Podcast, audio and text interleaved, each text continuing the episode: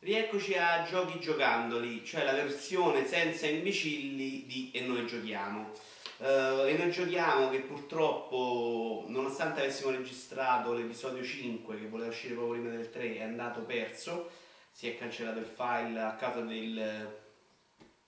inadeguatezza, inadeguatezza tecnica, non riesco a dirlo, ok, di Stefano Brocchieri, Stefano Brocchieri che è pure in fase un po' mestruata e non ha grandissima voglia come Michele Iolare, quindi per il momento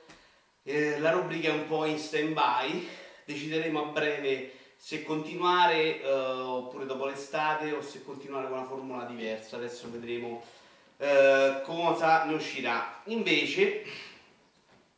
adesso eh, lasciamo parlare una persona competente.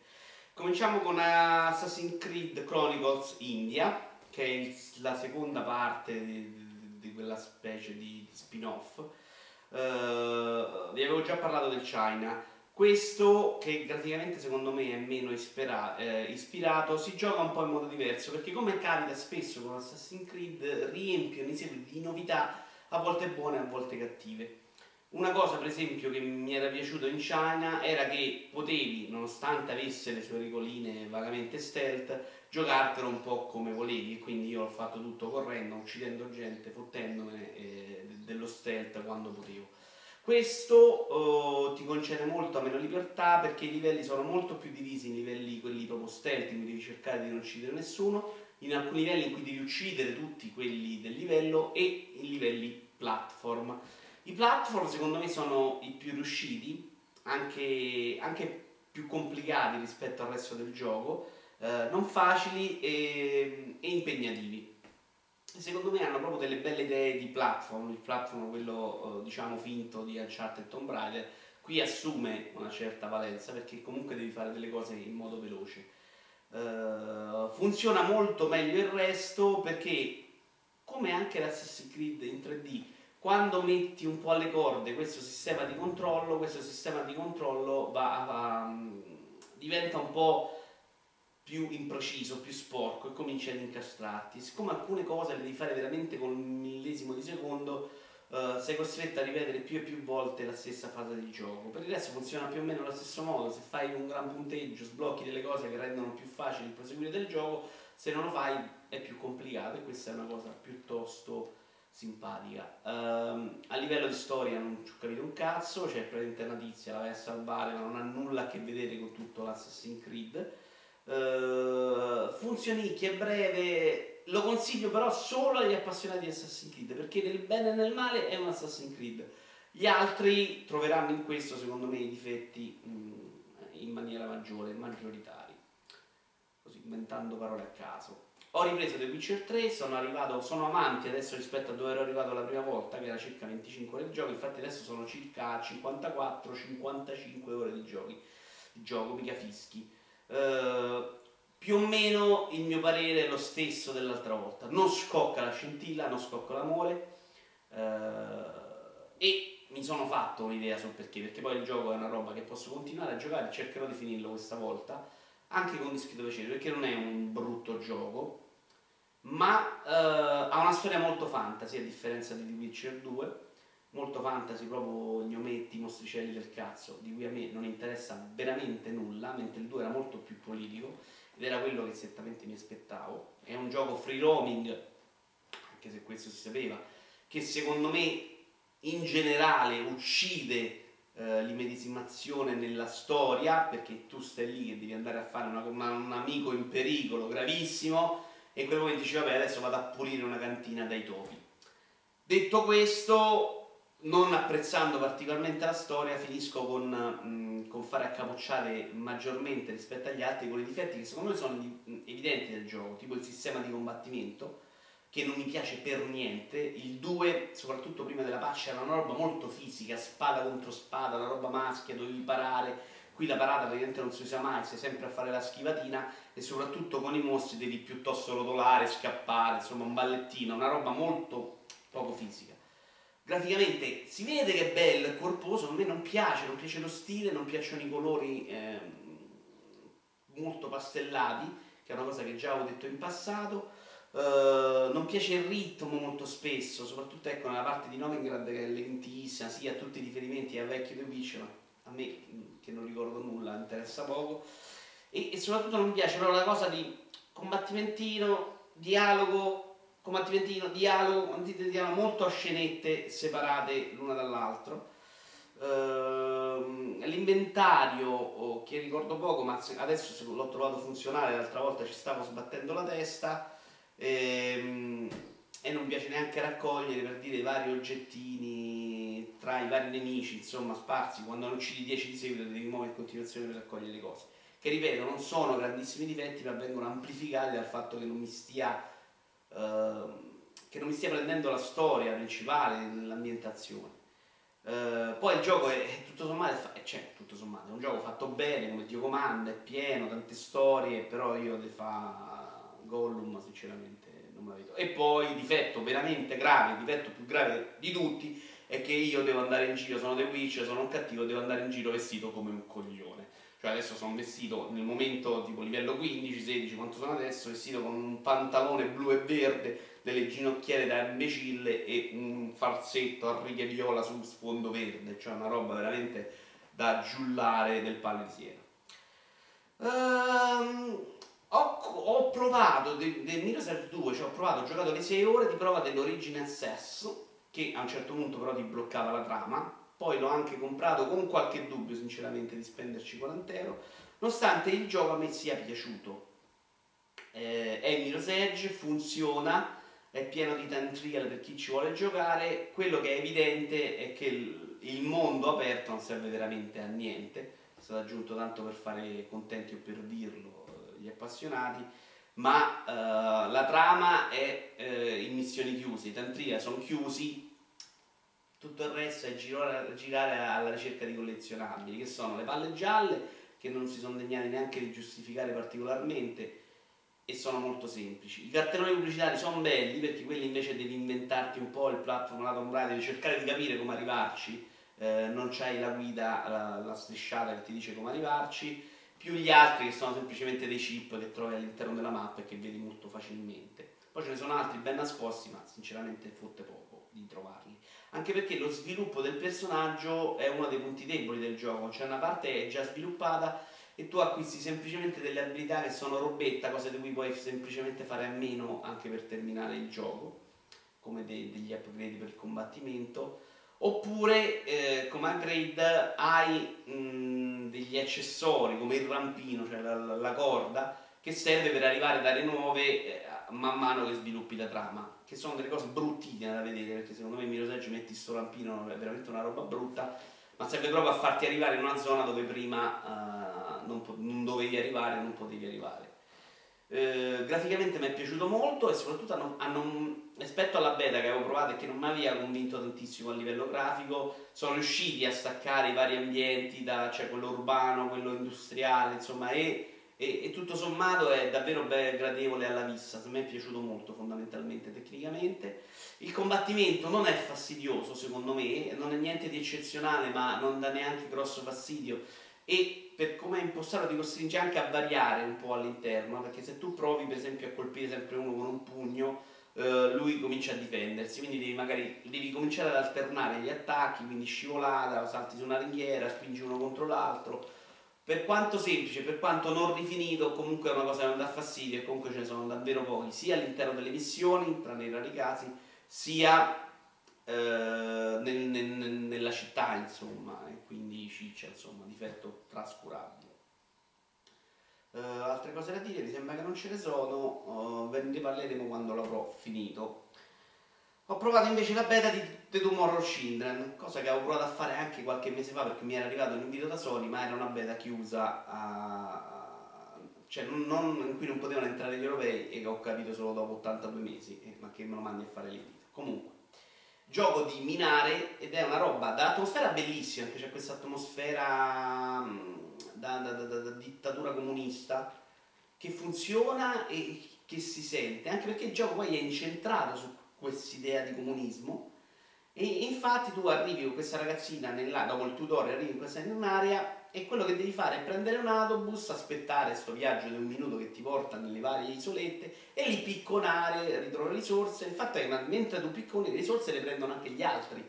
Cioè tu non stai lavorando da solo, stai lavorando in gruppo, quindi tu magari picconi, gli altri prendono risorse e le portano alla fermata dell'autobus, l'autobus le porta all'hub principale, della, all'hub principale della città. In quel momento vengono scaricate alla fermata, qualcun altro le prende, le mette nei vari depositi Mm, una volta che sono nei depositi è possibile creare delle strutture tramite un minigioco eh, e, e, se vuoi metterti a tu a fare quel minigioco, cioè a creare strutture, è un minigioco tipo 1.15, insomma, quelli devi spostare le caselle, gli altri si mettono in fila, quindi ti metti in fila e aspetti che quello sta lì a fare strutture. Risolto il minigioco, da un rullo escono eh, dei cartelloni che un'altra persona, cioè tu risolvi il minigioco, ma un altro può prenderlo andare a costruire. E queste strutture per esempio c'è quello carino che è quello dell'energia elettrica che serve per alimentare la corrente della città in cui devi mh, stare su un rullo compressore tenendo la levetta sempre in una certa posizione eh, e sviluppi l'energia per tutti. Quindi è un gioco pensato per, come, come un'entità di gruppo che stanno facendo un lavoro tutto insieme il problema è che è una rottura di coglioni infinita, sia quando picconi, sia quando fai il minigioco, sia quando vai in coda, soprattutto quando vai in coda sull'auto, quando vai a prendere l'autobus. Cioè, è un gioco idealmente magnifico, praticamente una rottura di palle infinite. C'è da dire che io non, non, non ho mai capito Minecraft, quindi non è impossibile che a chi piaccia Minecraft piaccia questa cosa per come l'ho visto io, anche per i problemi tecnici di linea che si vedono, cioè la gente spariva in considerazione, è un gioco che non uscirà a breve o che non uscirà affatto, perché mi è sembrato proprio che gli manchi il concentrato ludico, cioè quello che serve alla fine per, per, per farlo apprezzare ai giocatori. Oh, parliamo di concentrato ludico, c'è Battlefield Hardline che ho provato proprio perché avevo per provare Mirage 2 in anteprima 6 ore dal 2 giugno ho fatto l'abbonamento Origin Access per un mese. E tra i giochi che, che c'hai disponibili lui c'è Battlefield Online. Gioco che, di cui avevo sentito parlare malissimo ma credevo fosse il malissimo di cui si parla sempre delle campagne di Battlefield ovvero delle campagnate fatte male ma qui fondamentalmente si spara un po' e a me non, non, non fanno impazzire ma neanche fanno così schifo. Questo invece è veramente eh, una disperazione perché si comincia a sparare tipo alla quinta ora di gioco cioè alla quinta missione ed è un gioco stealth incredibilmente. Ed è un gioco soprattutto stealth stupido, perché poi i nemici non ascoltano, perché poi le dinamiche sono veramente basilari, cioè da, da, da inizio, da stealth uh, infilato dentro, che so, Jack and Dexter, cioè quelle robe proprio semplici, tanto per infilarcele. E, e, la cosa ridicola è che molto spesso tu non, non, non, spari, ma mostri il distintivo, lo si ferma, butta l'arma e fai così. Quindi sei tanta parte del gioco, se distintivo, fermati, fermati, fermati, butta l'arma e, e non spari mai, eh, capita molto raramente, anche se il gioco ti dà la possibilità a un certo punto di dire guarda, siccome è una merda la parte stealth, se vuoi ammazzarli tutti ammazzali, lo dice proprio la tizia magari che sta vicino a te, non te ne stare a preoccupare, fai una strage, dice perché proprio questo distintivo sembri un povero scemo. Eh, nella puntata di Noi Giochiamo avevo supposto questa incredibile modalità online in cui tutti erano solo col distintivo, cioè fermati, fermati, fermati, fermati. Purtroppo è andata persa. Eh, la cosa incredibile di questo Battlefield Live, la cosa che funziona invece bene, è uh, l'atmosfera da telefilm poliziesco, un po' da sera alle 7, insomma. Però quello tutto sommato non funziona neanche male, l'ambientazione è Miami ed è bellissima, grazie anche al motore di gioco che secondo me il Frostbite quando, quando usato a dovere è un motore della Madonna, quindi è bellissimo da vedere questo gioco. Peccato perché non funziona poi fondamentalmente niente, anche l'ambientazione poi sono un po' sprecate, il gioco è molto corto, eh, finisce in 4 ore, forse 5. Eh, e hanno inserito, come fanno da quando Electronic è comprata Criterion, anche delle sezioni in auto, ma queste sono veramente brutte, in altri giochi erano mediamente più riuscite. In questa c'è la macchina che non cammina ed è una roba veramente triste, sembra che sta in motoretta, c'è un'altra sezione in cui spari, veramente brutta, che non funziona, poi tra l'altro buttata dentro un canale, insomma... Mh se avete sentito che era brutto, in realtà questo gioco è veramente, veramente, veramente molto brutto. Ho provato oggi Dangerous Golf e alla fine non l'ho provato neanche per poco, per un paio d'ore, che è questo gioco fatto proprio dagli, da ex Criterion, che ricalca soprattutto Burnout Crash, che era uh, la versione 2D e dall'alto della modalità, quella sfasciona dei vecchi Burnout, ovvero quella in cui devi semplicemente sfasciare tutto Barnard Crash, ovvero quello dall'alto, era però molto tattico, non abbiamo giocato in tanti, erano live arcade del 360, non ricordo cosa uscì anche su PlayStation 3. Eh, però tramite power up e varie cose presenti nella mappa dovevi cercare di capire quando colpire qualcosa, dove colpirla, eh, come farlo e con i tempi giusti. Questo Dungeon Golf invece non lo fa esattamente bene, perlomeno per i livelli che ho provato io, ma magari ne parliamo. Um, ogni, ogni, quadro è composto da tre fasi. La prima in cui tiri la pallina, ma lo fai semplicemente muovendo la levetta, devi solo direzionare il lato, non è che non c'è, col golf non ha nulla a che fare. La seconda fase, che è quella più importante, è quella in cui tu la, muovi la pallina infuocata all'interno del livello finché non finisce una barra, e non la muovi facilmente, ma sei tu a direzionare, cercare di, di mandarla nella direzione, la terza è mandare la palla in buca che nei primi livelli non è esattamente praticamente inutile perché ce la mandi sempre, dopo secondo me devi essere più bravo a cercare di far finire la palla vicino alla bandierina o comunque in direzione diretta o senza ostacoli in mezzo. Quindi è nella, è nella seconda fase che è importante, la terza è come al solito muovi la levetta e lui fa il tiro in automatico. Uh, quello che mi ha lasciato un po' perplesso è che sembra tutto molto casuale, è bello, il motore di gioco è Engine mh, mm, con anche il flex nuovo di Nvidia, non so che cazzo sia, ma lo dico perché l'ha detto Teocrazia. Um, cioè praticamente ce n'è, si sfascia tutto, è molto bello, però è sempre tutto molto casuale, cioè tu all'interno della missione hai degli, dei vari oggetti da colpire, uh, de, de, delle cose da colpire in modo particolare, delle signature, non mi ricordo cosa, uh, però non ho avuto l'impressione di poterlo fare indirizzato che farlo in un modo piuttosto che in un altro aiuti a, a fare sempre punti. Mi è sembrato proprio una cosa che se ti dice bene, hai sfasciato quella cosa particolare Vediamo nei livelli, perché già alla fine delle due ore avevo notato qualche possibilità in più, anche con la possibilità della palla infuocata di tenerla più bassa o tenerla più alta. Tra l'altro il controllo spiegati malissimo e traduzione italiana del gioco semi imbarazzante. Eh, però alla fine non è che me ne sono staccato facilmente, perché l'idea di fare punteggio è comunque simpatica e ci ho perso un po' di tempo, anche in modo casuale non mi sono messo lì a cercare vari modi di, di, di farcela non li ho capiti, non ho ancora capito esattamente come funziona il sistema di controllo, però si lascia giocare, ecco, costa 20 euro che non è pochissimo, però secondo me almeno potrebbe essere divertente, però ne riparliamo perché ho fiducia.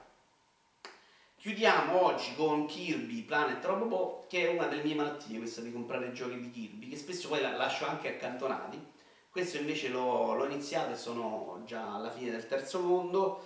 Dopo il primo mondo l'avrei scagliato contro il muro perché è proprio il solito Kirby, c'è una roba banale in vai dall'inizio alla fine facendo poche cose in cui dovresti cercare collezionabili. Di meglio questo c'ha che mh,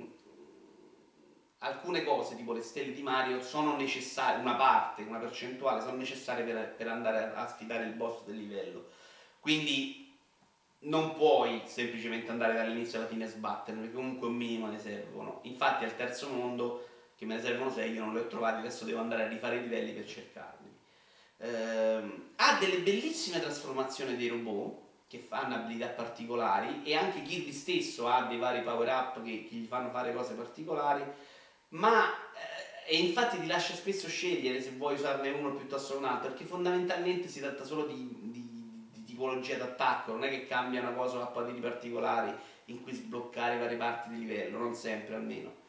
Uh, il secondo mondo mi era piaciuto un po' di più perché aveva anche de- delle sezioni shot map, sbap, c'era sparatutto, quello frontale, ecco, non so come cazzo definirlo, uh, che mi erano piaciucchiate. Uh, molto facile, ha, ha, tanti posticini, però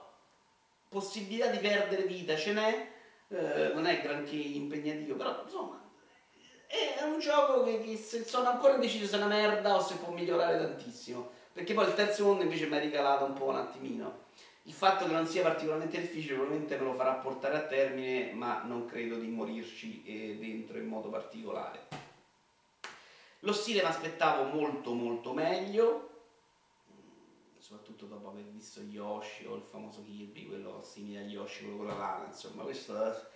eh, non tanto le, le, varie trasformazioni dei robot di Kirby quanto la, gli scenari sono proprio poche, poca roba, insomma niente di eccezionale.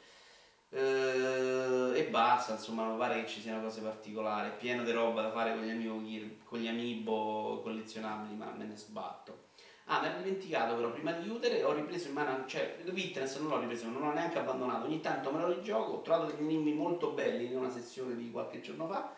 ehm, impegnativi, belli, in cui si sfruttava molto l'ambiente, che era una cosa che mi ha lasciato perplesso, continuo a pensare che buttarli in questo mondo così a me serve e non serve, comunque a me annoia più il fatto di andarmeli a cercare, però